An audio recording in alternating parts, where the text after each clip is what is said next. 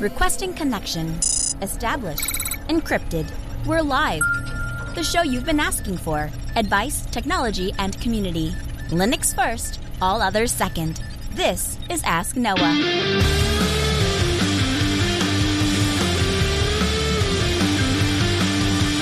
Live from Altispeed Technologies, the Ask Noah show starts right now. This is the show where we came to do all the things on Linux they said couldn't be done and take your questions on how to do the same.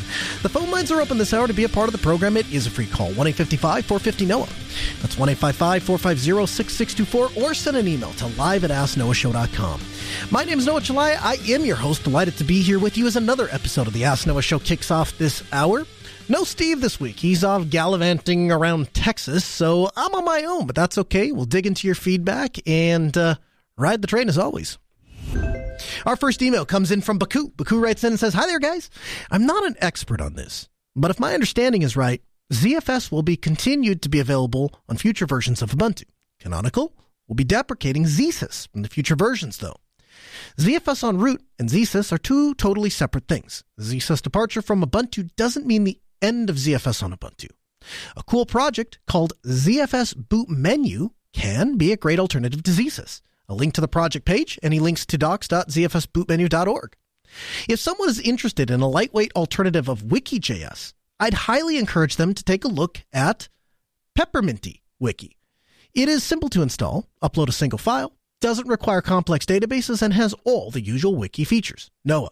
This one has a dark mode and drumroll please, random page option. Link to the project page, peppermint.mooncarrot.space. Thank you very much, Baku. I appreciate you writing in. So, you know, the the I'm glad I, I, I, I reached out to a couple of people after I saw ZSys was being deprecated and just said, hey, you know, any, any, word on the street of what might happen to ZFS and Ubuntu? And is that a, a sign of things to come? And the answer I got back was a resounding no. Um, there, ZFS is there to stay. And obviously, you know, the primary development is happening in OpenZFS, so it wouldn't make a whole lot of sense. Um, uh, it just, it would fundamentally break a whole bunch of stuff if, if that were ever to happen. But you're right. ZFS and ZSys are two entirely separate things. And I'll be honest with you. I, I recognize that there is value to having the ability to roll back, do a kernel rollback, those sorts of things. But I'm not personally in that boat. And, and here's why. I have transitioned to this model of treating computers like cattle as opposed to pets. Therefore, there is no special, super special config. Even on my day to day laptop that I use every single day, everything that I need to make it my puppy is reproducible via Ansible. So there's very little benefit in me having to roll back. I have no problem, zero, zip, zilch of blowing my operating system away and replacing it and starting all over. In fact, and I think I mentioned this on a previous episode, I was reading one of Kevin Mitnick's latest books, uh, Ghost in the Wire. And one of the things that he talks about in that book is starting from a premise of being anonymous and then working your way up to identifying yourself only when you absolutely have to. And at first it sounded like a gigantic pain in the tuchus to me. And I thought, there's no way. There's just no way. I don't, I can't do that. And, but I tried it and I gave it a shot. And so what that looks like is you set Firefox up to every time that you open a new Firefox window, you're essentially getting a fresh browser. There are no cookies. And it doesn't have any history, nothing like that, which makes long you get to banking sites. And there are some sites that just like Google just, they, it doesn't know how to deal with itself. It gets so upset that, hey, this is a new person every time. That's crazy. But after a few weeks, I kind of settled into it. And so having my, my PIA, private internet access VPN set up automatically connects. My connection tunnels out to a, a set point in the world. Then from there, it goes out to all of the individual services, and I stay anonymous or as anonymous as I can be. I haven't found it to be too much of a burden. As part of that process, again, it strips away this idea of everything is saved, everything is set up the way I want. Every, I import a couple of bookmarks, a couple of folders of bookmarks, really. I sign into my password manager, and now I have access to a web browser. So it's all of like 30 seconds to set that up from scratch. So I, I don't care a lot. But if you're interested, if you're one of those people that like, man, I spent hours drilling in the perfect setup, this is a great way to do that because the, undeniably being able to roll snapshots back is, is just amazing. In fact, we had, we had an Altispeed client and they had suffered ransomware in the past and they suffered it again, but this time we had a TrueNAS box in there. And so they called us and said, Oh my gosh, hold on hold on, hold on. We log in, run a couple commands, check now. Oh my gosh, that's great. Yes, it is, isn't it? So it can definitely save your butt if you need it. And so we'll have a link to uh, the zfsbootmenu.org in the show notes. You can find those at podcast.asknoahshow.com. And yes, if you are looking for a lightweight wiki, uh, Peppermint wiki, great thing to check out. I will tell you that I have just gone to the moon and back to get everything moved over from MediaWiki over to WikiJS. So I'm just, I'm a little, the, the wound is a little too raw for me to try to jump around right now, but I'll definitely circle back and, and take a look at it. Our second email comes in uh, from Adam. Adam writes in and says, Hi, Noah and Steve. Life circumstances have caused me to reevaluate my current situation. Long story short, I currently work as a data center tech. Before this, I was a Linux system administrator for three years, and then my position was outsourced. Linux has been my passion for several years, and now I'm trying to get a job doing that again. And this is part of the change that I need to make myself. I'm not necessarily asking for a paid position, but something that I could work on or get me some experience so that I can add it to my resume. How do I go about finding some places to gain experience to make yourself more attractive for a Linux position? So it's a great question, Adam. There's a couple ways that you can do it. So the, the, the, first thing that you can do is you can start volunteering for open source projects because oftentimes what will happen is other companies will find people that are volunteering for those projects and they'll pick you up. Red Hat has is notorious for this. They'll go find typically Red Hat is doing it where they'll go find somebody that is running a project or doing a project and say, "You're doing a really good job over there. Come do that for us, and we'll just hand you a paycheck. Just keep doing what you're doing."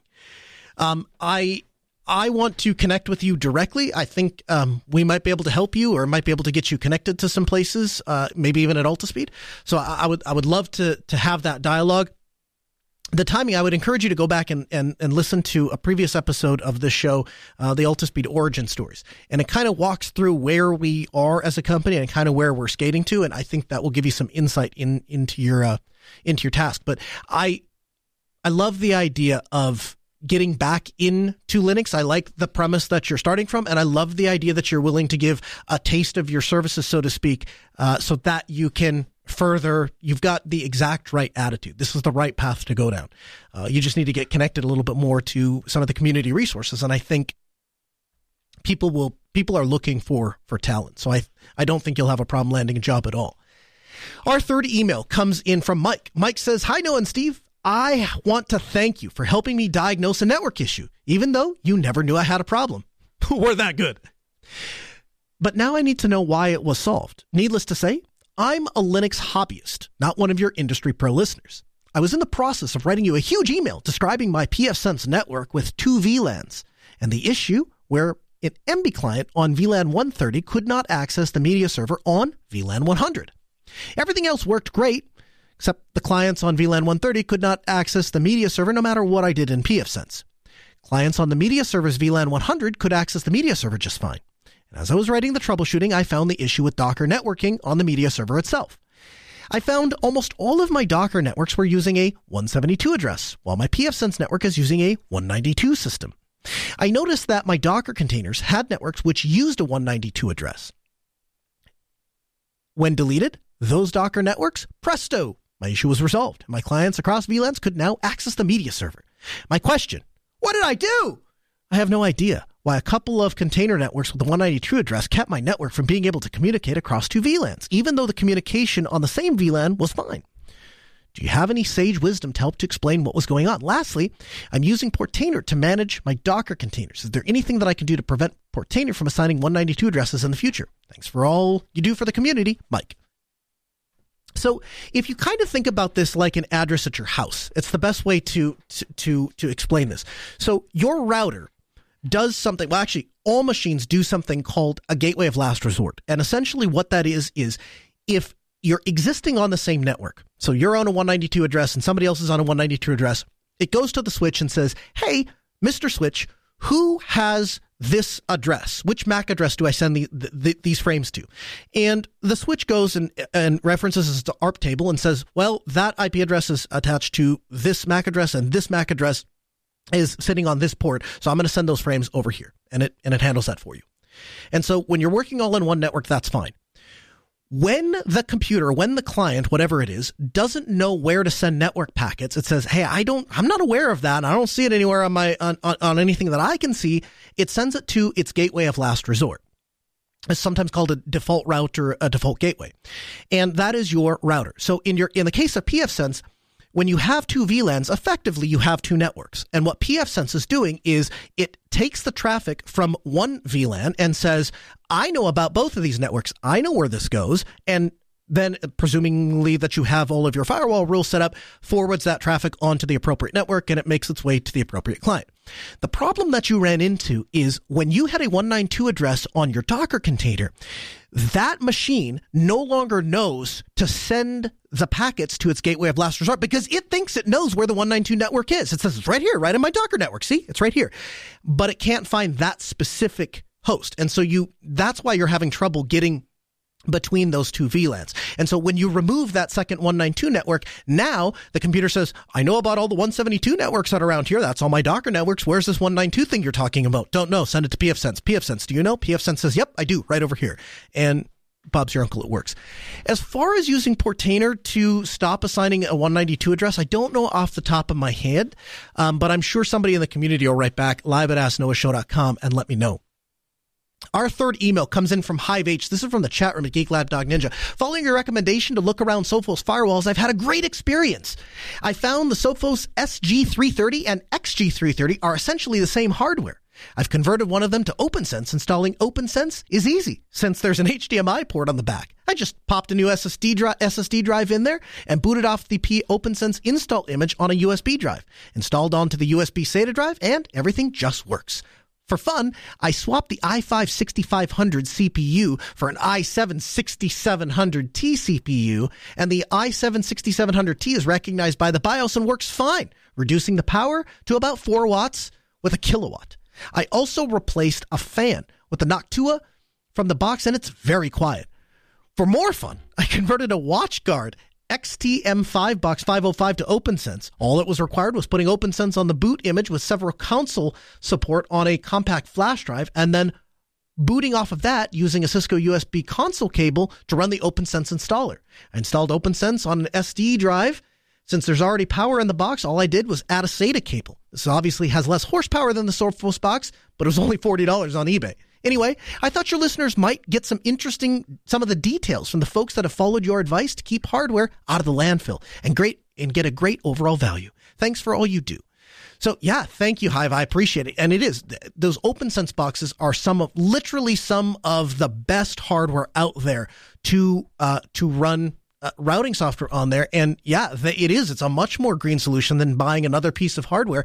It's great to be able to use some of this really well built enterprise hardware because at the end of the day, underneath the underneath the box, it's just a little Intel computer, and it just happens to be a little Intel computer that happens to have really nice, big, pipey uh, Ethernet cards in it, and is set up specifically to be a firewall appliance.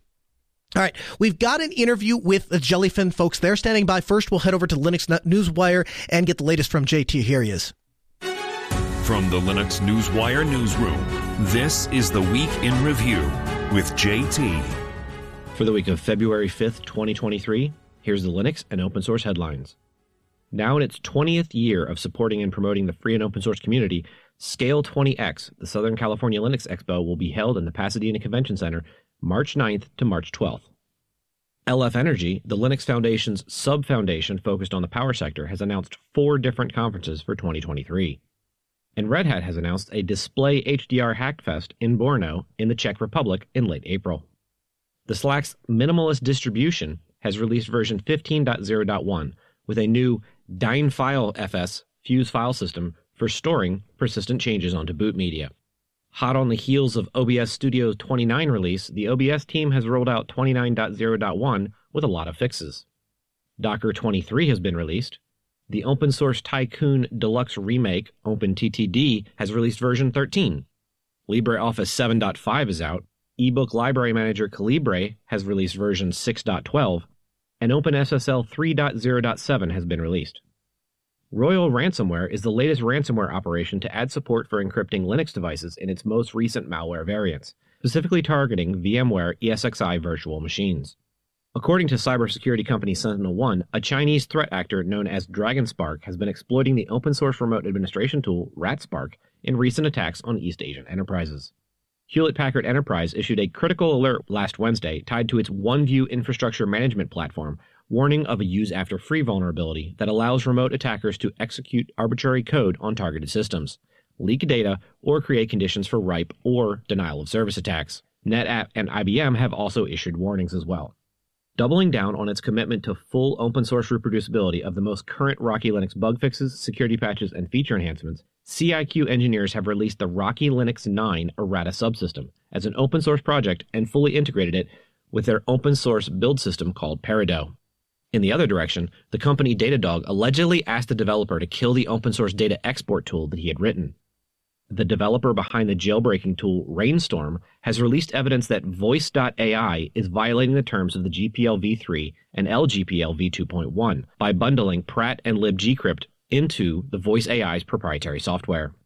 Google appears to be laying off many of its best employees in their open source program office, including Chris DiBona, the founder of the group, as well as the co-creator of Samba, Jeremy Allison. Intel's RISC-V dev development, Pathfinder, which was revealed in August of 2022, appears to be discontinued with Intel having no plans to support it. GitHub CEO Thomas Dohmke says that open source developers should be made exempt from the European Union's proposed new artificial intelligence regulations. The AI Act assigns applications of AI to three risk categories. First, applications and systems that create an unacceptable risk, such as government run social scoring of the type used in China, are banned. Second, high risk applications such as CV scanning tools that ranks job applicants are subject to specific legal requirements. Lastly, applications not explicitly banned or listed as high risk are largely left unregulated. The proposal does not confer any rights on individuals, but instead regulates the providers of artificial intelligence systems and entities making use of them in a professional capacity, limiting how big businesses can use AI. And lastly, the National Science Foundation is looking to foster the development of open source ecosystem in STEM fields and has allocated $28 million for new open source ecosystems. Thank you, JT.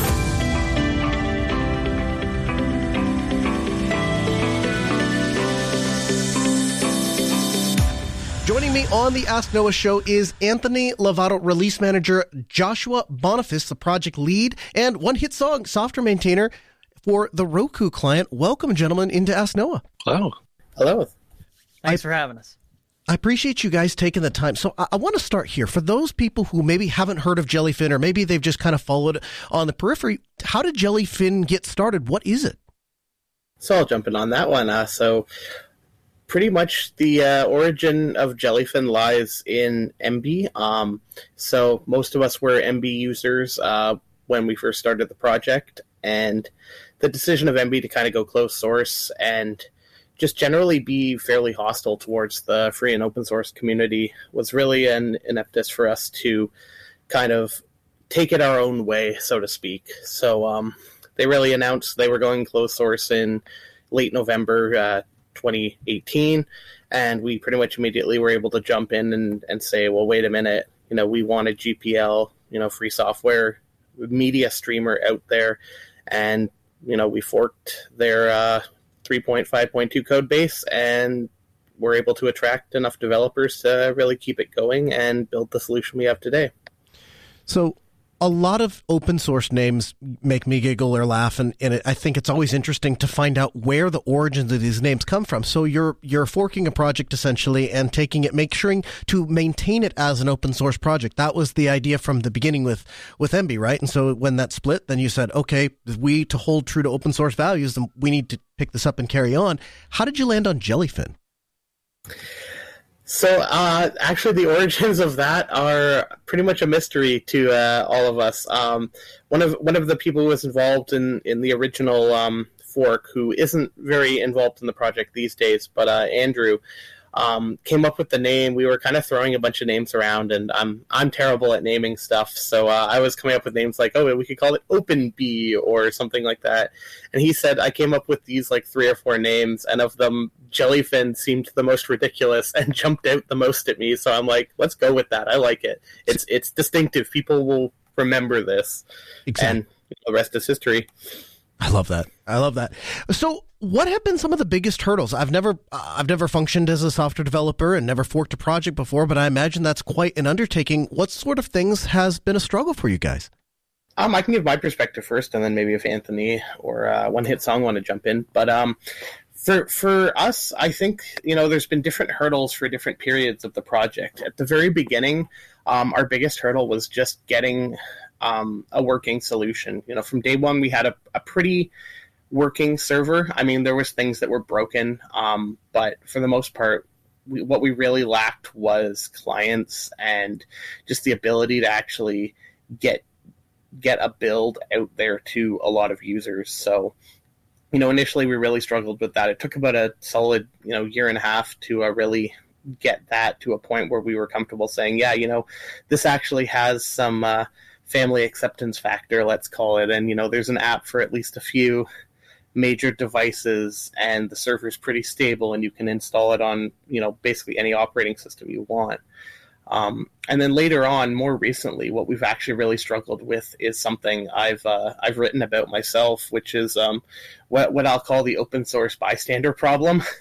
and basically, it's the case that we built a really great team, but being that we're all volunteers, um, kind of there's been a slow and steady drop off in the ability to really develop the project. You know, early on, a lot of us were able to put in, you know, crazy numbers of hours, you know, almost full time job level hours into the project on a week to week basis.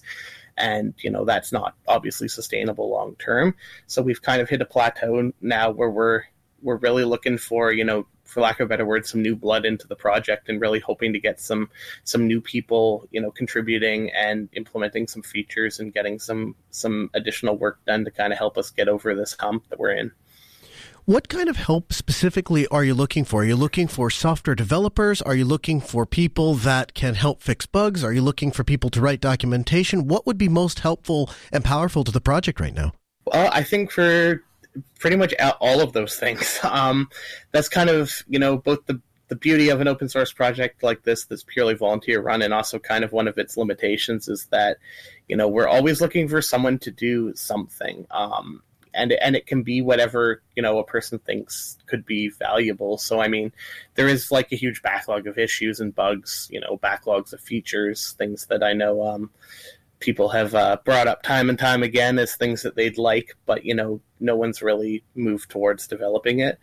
And you know, on the same token, there's lots of functionality in the program that might be missed or might be, you know, not immediately obvious. That is something where you know, if someone's used that feature, having someone document it would be key because, you know, it's it's and it's something that kind of ties into you know our philosophy and our model of working where you know um, we we tend to scratch our own itch to use the term. So you know, my use case is totally different than probably you know one hit song's use case or from some user's use case. Uh, we might all have very very different ideas about you know what we use this software for. So if there's functionality that you know I've never touched in all my years of using it, that someone else might consider a really critical piece of um, like piece of the program or piece of the solution for them, then that's you know very hard for me to document. But it's something that that person it would be amazing if you know they were able to come in and say, oh yeah, I use this feature all the time. You know, here's how you set it up. Here's how you'd use it. You know that sort of thing. And that's from the documentation side, something that would be really valuable to the project. I love that. I've, I've, I've said it numerous times in this program. I, I believe it's just true to the core that the people who are passionate about their own problems are sometimes the people that come up with some of the best solutions because they're eating their own dog food, right? And so when you come across a niche that doesn't work for you, you, you change it. I want to explore that a little bit further. So you guys eat, live, and breathe jellyfin. So if you're sitting down in your home and you're going to go purchase hardware to set up and install the server side of Jellyfin and you're going to go set up the client side of Jellyfin, what kind of things would you purchase and kind of walk me through that process? How would you get that set up? So I think on terms of hardware, one of one of the benefits of of the software is that it can run on a very very wide range of you know systems basically um, you know i we've seen people running it on Raspberry Pis, um, on small little, you know, uh, like Intel NUC boxes or small mini PCs, all the way up to crazy people like me who have a rack of like eight servers in their basement. Uh, that they just happen to run it in one of their VMs.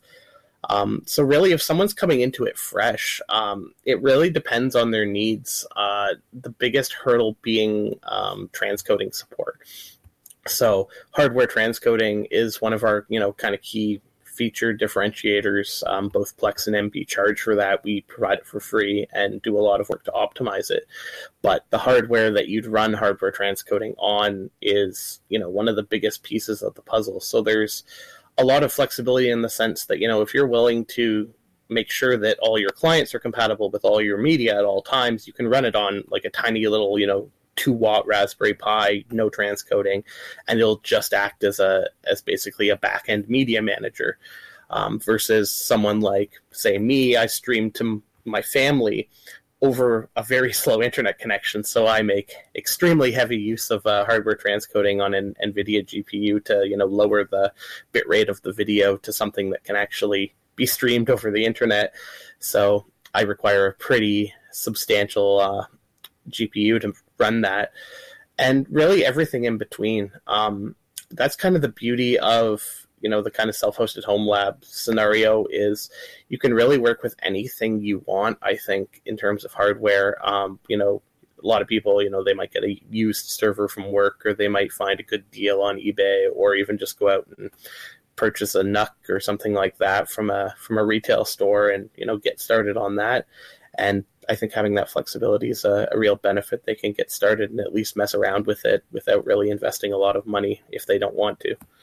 And on the client side, we we're trying to kind of meet everybody where they are, right? So uh, if you already have some equipment that you can use, whether it's uh, an Amazon Fire Stick or uh, Chromecast with Google TV or a Roku, um, you know, we've got clients that already run on those platforms and they're getting better all the time. So the of course the ultimate client would be a PC or something that you can run uh, Kodi on, but we're we've got our uh, our own clients that have been making leaps and bounds in transcoding support, uh, being able to play back content natively without having to rely on hardware transcoding. So uh, people can use a Raspberry Pi or another low power PC as their as their server and uh, and get the best experience possible. And that's why we're pushing a lot now with um, with uh, sort of the more popular devices. So we just recently, in the past couple months, um, expanded our LG WebOS support, for example, and that's also still a, a growing process. And then from there, next up is uh, you know Samsung Tizen. We've got a client that you can install if yourself if you're a little more technically inclined, but uh, you know we we want to be right there in the store with everybody else, and uh, uh, it takes a, a, lot of work to get there, but once we're there, uh, we've, you know, we'll uh, we'll meet we'll meet people where they are on the most popular places.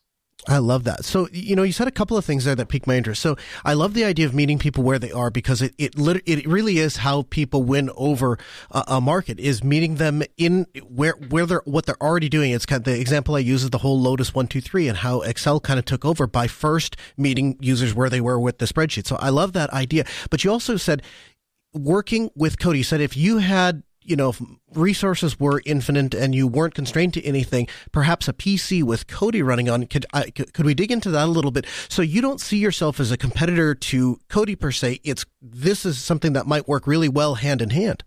Yeah. So whether it's Kodi or, uh, you know, our own, for example, uh, Jellyfin Media Player, which is a, a desktop client with MPV in it.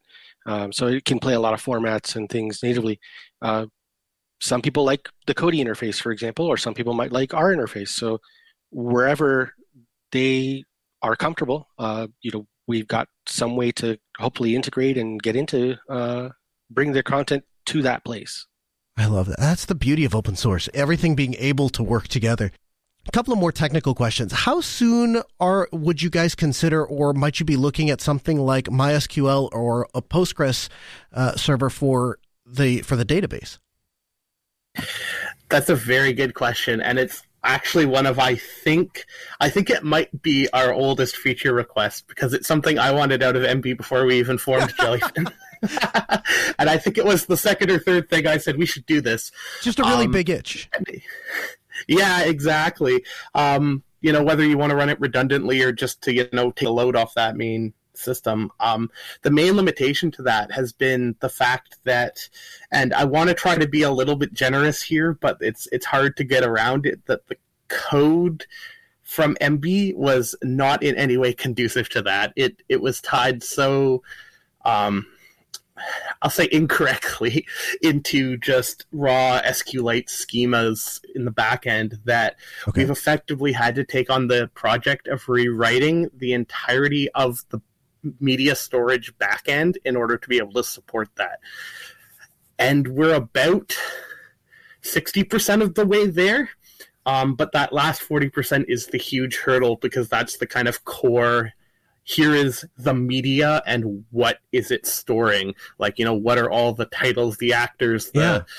you know stuff like that so there's been a long running project and we have a developer um, who's been working on that, you know, on and off in his spare time for pretty much the past year and a half to two years. And he's gotten quite far. Um, as I said, we've ported, we basically ported, there were five databases. We ported four of them to the new format. And then the fifth one is the really difficult one because it's the one that really ties into the API and the backend. So at this point, we have no ETA on it. It could be six months, it could be two years, depending on you know whether he's able to get that moving and you know find the free time to work on it. But it's it's also you know something that we really want out of the solution to be able to fully decouple the you know back end database format from the front like the the actual server itself. And I'm guessing it would go faster if there was a developer that showed up and said, "Hey, you know what? I know everything there is to know about backend uh, uh, MySQL and Postgres server backends, and so I'll come along and help you guys do all of this. You just tell me how you kind of want it laid out, and I'll help you get the work done. That would be great, right?" That's pretty much exactly it. I mean, you know, this guy we have working for us is is uh, very very smart. Um, it's Patrick Barron is his name. Okay. Um, I'm pretty sure that's public. if not, he can crucify me. Um, but yeah, he's been uh, working on you know that. But as I said, yeah, free time. So if there was someone who was able to come in as a developer who's got you know that experience with um, the the actual technology that we're moving to is called EF Core within the Microsoft .NET framework. Um, and who's able to you know help like hey here's a schema that would work for you know all storing all the metadata and here's how we'd integrate the API endpoints. That would be something that would be really, really huge to the project. Um, yeah, and hopefully, you know, that's something that can materialize in the in the future how about donations? If somebody like let's say there were people out there that were able to contribute money to the project, you know, maybe there there there could be enough eventually raised to pay for Patrick's time so that he could, you know, take some time and develop some of these things that have that have been on the wish list for a long time. Oh, that is that is that is a question. Uh, that is that is something that we have some very very strong opinions on, and um, I'm glad you mentioned it because it's something that's come up a lot in in you know not just recent but literally from day one of the project we had people saying hey can I contribute money to this and one of our kind of core philosophical ideals and at least well one of my core philosophical ideals that I think everyone on the team at least somewhat agrees with is that we want to keep money out of the project entirely. So a big factor in our decision to fork was Emby going closed source.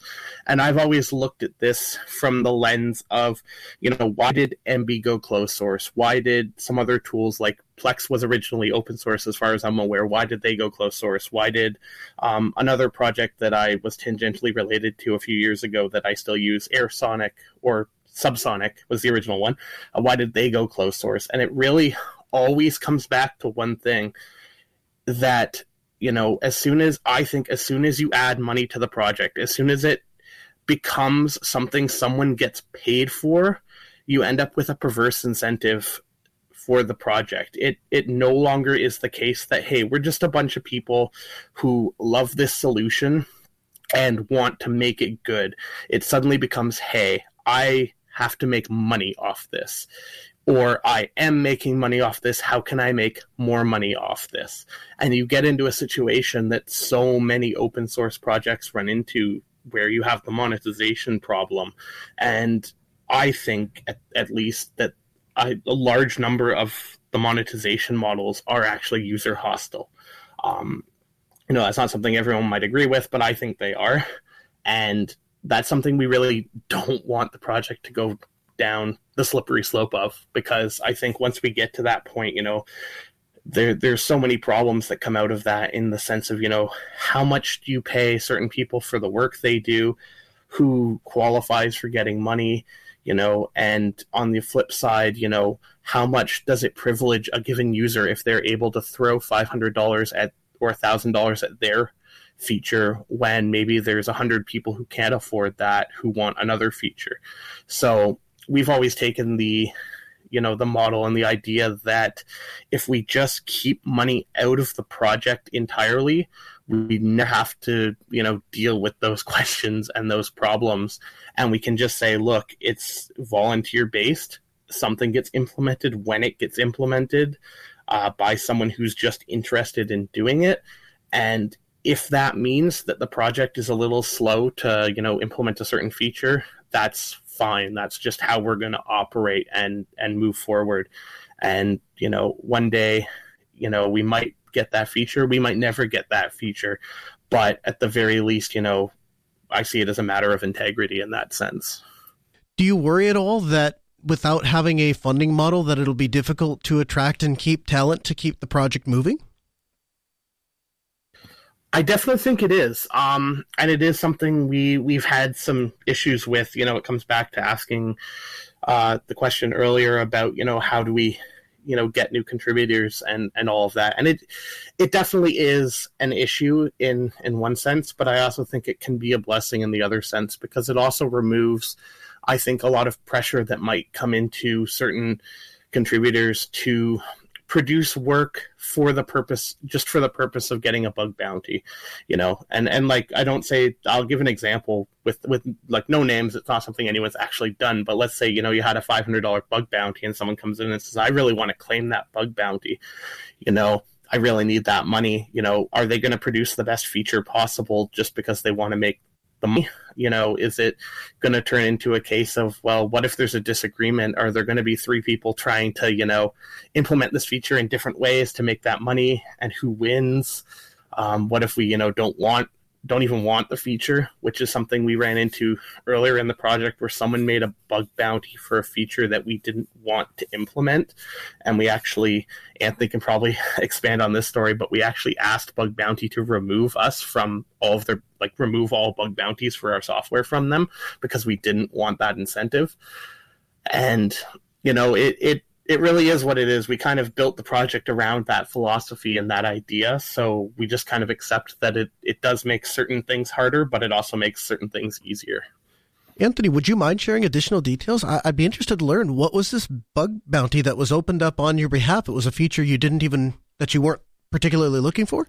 The feature itself was support for playing back uh, content from RAR files um, without having to extract them ahead of time. So keeping things in the actual RAR archives, uh, split or whole, I don't recall. I think it, it didn't distinguish, but keeping them in the RAR archive and playing that back.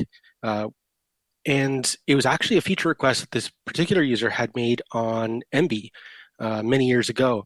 And then when Jellyfin started, not long after, uh, they actually contacted, um, and I forget the name of the website, uh, but they contacted the, the bug bounty uh, site and service and asked them to move the bounty over to a new issue that they had opened on the Jellyfin server repository. Um, we pretty much uh, looked at a couple options as we do for most requests just to kind of see okay is this something that we might take on is this something that might be feasible uh, even ignoring the part about the bounty to begin with and we just saw a lot of complications around dealing with RAR archives since it is uh, proprietary compression format and there's proprietary libs for for handling that.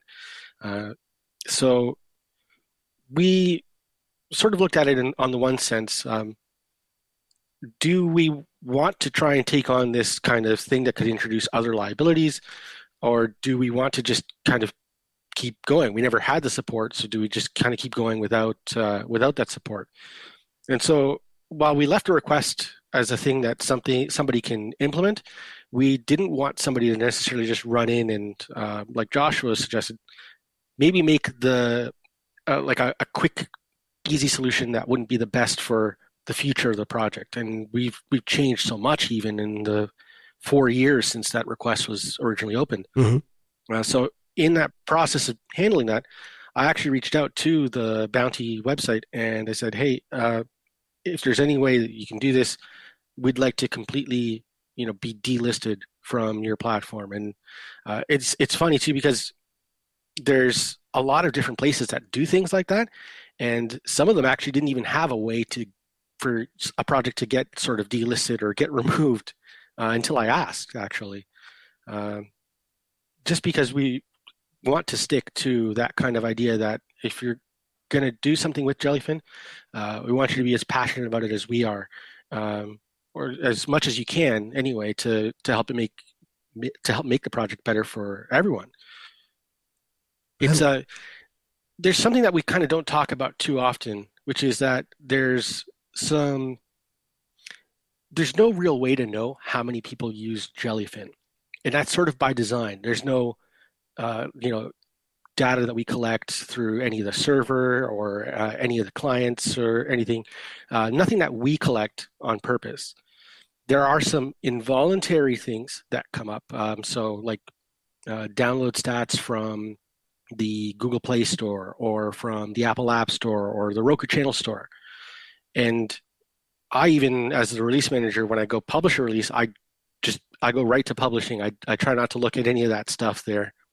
But for the involuntary statistics, the last time I checked, which is maybe about a month ago, just because we were celebrating, you know, quietly celebrating the anniversary of the project, um, I want to say we had something around 150,000 Android TV installs. Wow. Um, 100,000 on the Android phone client. Uh, Amazon doesn't give you any stats, so we don't know about that. And I don't remember the Apple stats. And Roku, one hit song, I don't know if you remember what the numbers were on that. I can't think of it off the top of my head. I think it was, what, like 120, 130 maybe? Yeah, easy, I, I, think so easily. Somewhere. And that's just what we kind of know about. It doesn't count people that install mm. the hmm. server and maybe just use the web client on their own, or use Kodi, or uh, you know install the app themselves, like they sideload the app onto their device or mm-hmm. or anything, and the the number just grows. That's awesome. I'm I'm thrilled that you guys are having such success, and I, and it's I love the passion inside of the project. So tell me a little bit about where you see the future of Jellyfin. Where do you see it going? Could you see things like plans for OAuth 2 or other SSO providers? I definitely think that's some a feature that I know that it is a feature that's been requested, and it, it's absolutely something we'd love to implement. And I think it's one of those things where um, one one aspect of the software that you know I think I think a lot of people do know about, but not necessarily like comprehend how it works is is that we actually have a fairly extensive plugin system that was inherited from Emby, which which is a fantastic like feature of the software um, where it's possible to write a plugin to do nearly everything that the server doesn't do. So you know we have some basic ones where we have you know a plugin for LDAP authentication that basically just hooks into the function that authenticates a user and does an LDAP lookup.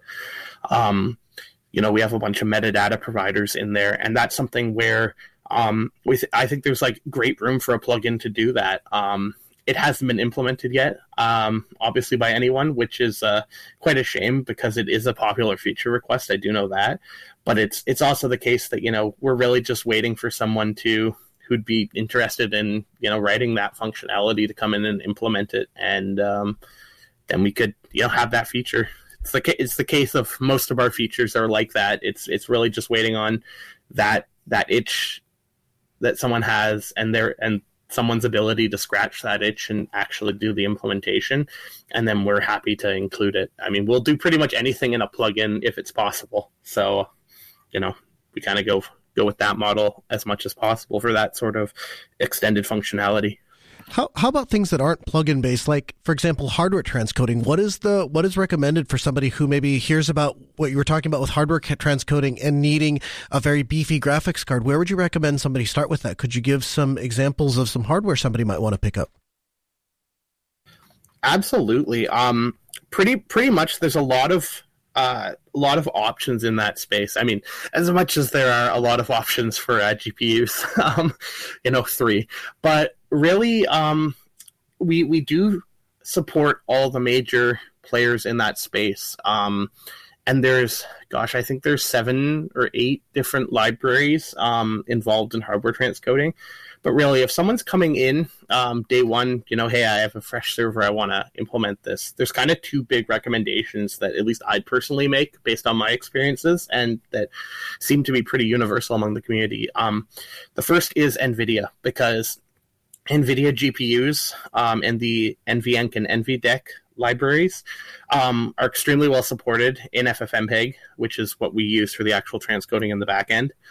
and they're well supported by us. Um, they work quite phenomenally, and there's actually a a page, um, and I don't remember it off the top of my head. I'd have to search for it, but it's a page that someone put together, you know, many years ago. That's constantly updated for Plex actually, but it goes through and lists every NVIDIA GPU and what their capabilities are for transcoding. You know, from various formats to various formats, how many simultaneous streams you can expect to get out of them, that sort of thing. And you know, I've posted that resource to people countless times to say, hey, if you're looking at the NVIDIA side, here's here's a comparison of GPUs and you know what you might want to consider as your options. Um, and then the second big one is Intel QuickSync, which is also extremely well supported um, by FFmpeg and by us um, and which is continually getting new features. Um, our our uh, FFmpeg developer or main FFmpeg developer has been really pushing that in recent, you know, the last year or so um, as a great option. It's extremely, it's far more power efficient because it's usually built into modern Intel CPUs. So at the very least, even if you don't have a dedicated GPU, if you have a quick sync capable CPU, you can use this functionality and it does very well with all the latest formats. Um, some of the future formats, I believe it does or will support AV AV1 encoding. Um, all that it's very easy to get going. So those are kind of the two I'd personally recommend to someone who's looking into hardware transcoding. Um, but we do, of course, we also support, um, though it's less feature complete. We support the two main AMD protocols. Um, VA API is kind of the big one, which is technically supposed to be cross GPU, and you can use every GPU type with it, but it's really only the better option for AMD based cards. Um, and I personally haven't had much experience with that, but that's because I, I bought the wrong GPU and then bought an, an NVIDIA one later. Um, but I know people use it all the time and it works quite well. There's also AMF, I believe it's called, does a similar thing to like NVENC and NVDEC that it's like a specific AMD library. And then there is also technically support for the hardware encoder in the Raspberry Pi. And I can't remember if it's OMF or OVF or something like that is the name of it. It's more limited, but it is available, and I think people have gotten it working. How about this is kind of an offhanded uh, question, but I hear that you guys are using Matrix and Element, and I'm a little bit of a Matrix and Element nerd. So even if we're talking primarily about Jellyfin, I gotta ask: tell me about the decision to go Matrix and Element. How's it been working as a communications platform? That's a good question. Um, it was actually something we decided pretty much like day one of the project. We were looking for, you know, how do we coordinate with each other outside of GitHub? and how do we do real time chat? And, you know, of course, the first thing that popped into a lot of people's minds was, oh, let's set up a Discord.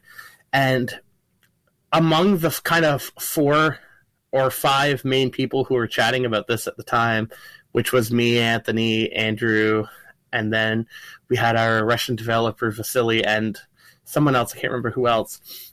Um, we all kind of, like, a bunch of us said, we don't really use Discord. And I said, no, I, I don't use Discord. I kind of hate it.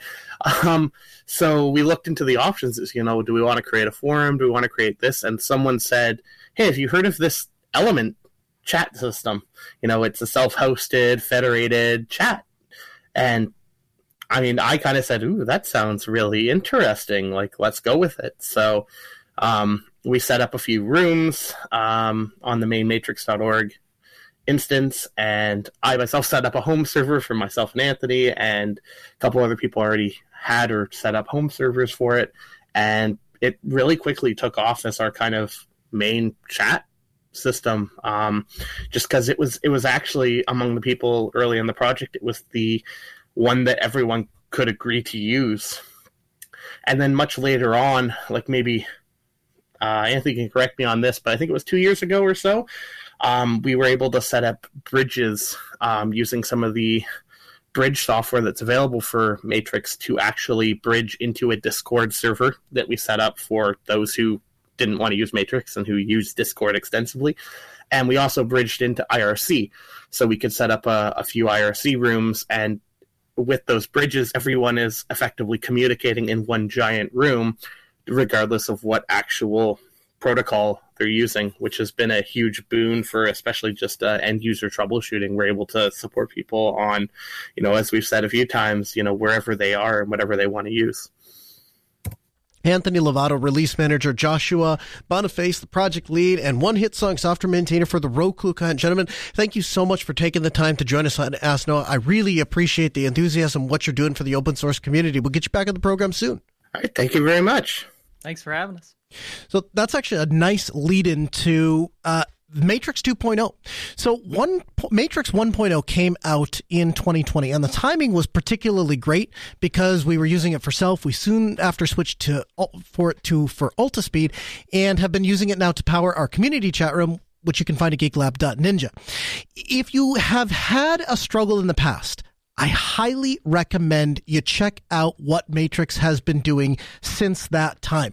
I want to play a clip from FOSDEM where Matthew was presenting. So we have gone deep down the rabbit hole, so the saying goes, to try to optimize the performance on Element X so it is as snappy as iMessage or WhatsApp or Telegram rather than the slightly clunky beast that we've had historically. And they have demos of this so you can actually see it in action. And what they've done is they've gone to something called sliding sync, which makes it way, way more performant. The key design criteria for sliding sync is that performance is constant with the number of rooms. And this was a horrible mistake uh, with the old API, and frankly, the whole design of Matrix historically, that as you join more rooms, it gets linearly slower for basically everything. And that was fine for the first few years when people are in a couple of hundred rooms, but obviously we don't want to predicate the success of the protocol on, yeah, it's fine as long as you're not a power user, or it's fine as long as you don't actually use it. And so what they are, what they have done is they've gone from the Matrix, what they're calling 1.0 experience, to the Matrix 2.0 experience. So, for instance, Matrix HQ right now, there are 92,948 state events for every user who has ever joined or changed their name or left and a whole bunch of other things. If you actually look at the subset you need to participate in the room, it's 152.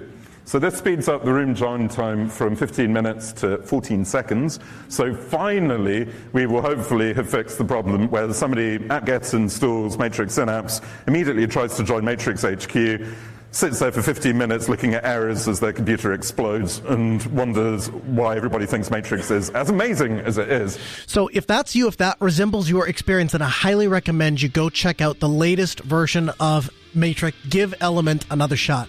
We record the show on Tuesday, 6 p.m. Central. We invite you to join us live for the show. It's the best way to experience it, but you can find all of the show notes and references, resources. They're available at podcast.asknoahshow.com. Have a good week. See you next week.